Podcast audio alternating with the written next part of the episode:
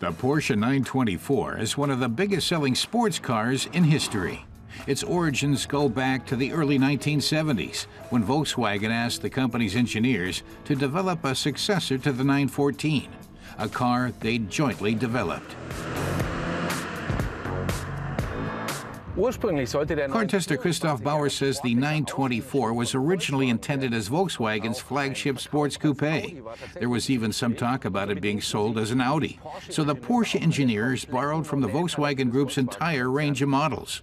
Many of the small parts, like the interior knobs and switches, the wheel suspension, and brake components come from the Beetle, Golf, and others.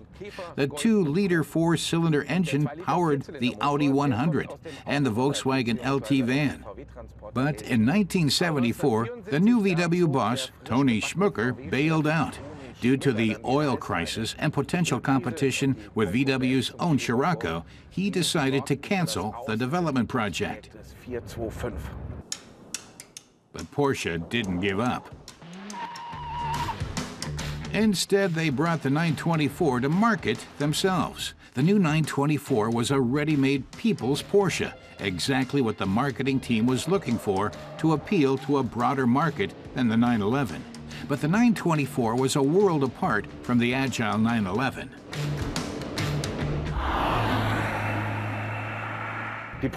Back then, the Porsche disciples believed firmly in the trinity of the rear-mounted engine, in boxer design with air cooling. The 924 had none of that. Plus, the ignition was to the right of the steering wheel, which was definitely not on. But at least the seats and the instruments came from the good old 911, which cost 32,000 marks back then.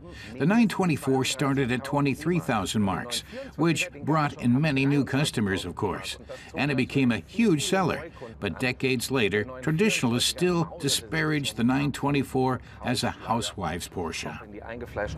Jahrzehnte später meckerten, dass der 924er doch ein Hausfrauen-Porsche sei. For a time, it even seemed like the 911's days were numbered, which would have spelled the end of the traditional Porsche design.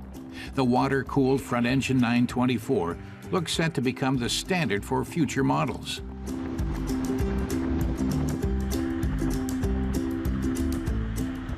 The first Porsche with a front engine needed a bit of tweaking to meet the brand's reputation for sportiness, Christoph explains. The engineers drew on the transaxle principle, meaning engine in front, transmission at the rear, and nearly two meters of rigid metal in between. That helped distribute weight evenly and ensure neutral handling qualities, so it was a fast and confident ride, but not particularly spectacular.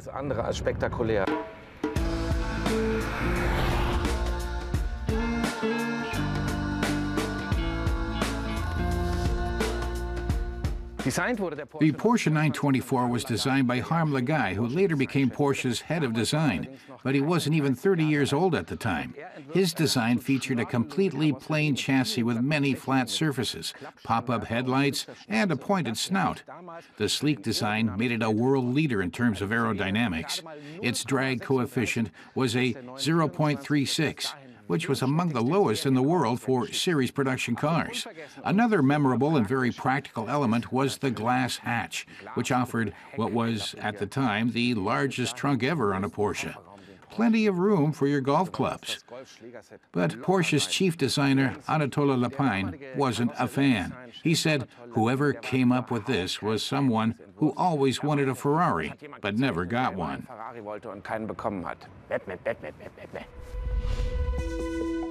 Today, the understated 924 is seen as a timeless icon of design.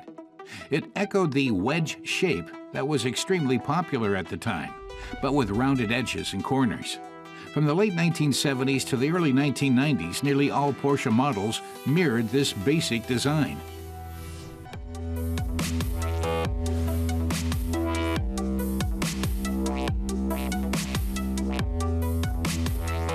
The rear seat of the 2 Plus 2 didn't offer much room, though. In exchange, the 360-liter trunk capacity was a standout in the sports car category.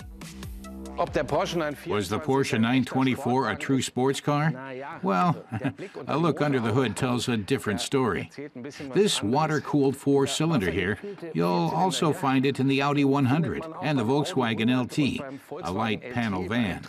But here in Porsche, the K-Jetronic fuel injection system amps up the sportiness to give you 125 horsepower.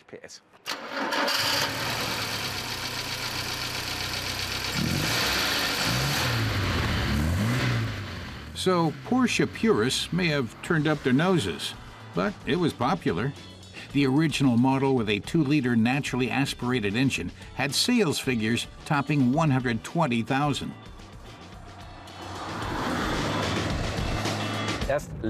Christoph says that many years after the model was retired in 1988, the disciples of the 911 finally began to praise this very successful compromise, with its combination of usefulness, good workmanship, and acceptable sportiness. Plus, the 924's popularity with buyers helped pull Porsche out of a slump during the oil crisis. It was the world's best-selling sports car for years. After its ancestor, the 356, it was only the second Porsche to enter series production with a four-cylinder engine, so the 924 was definitely a milestone in automotive history.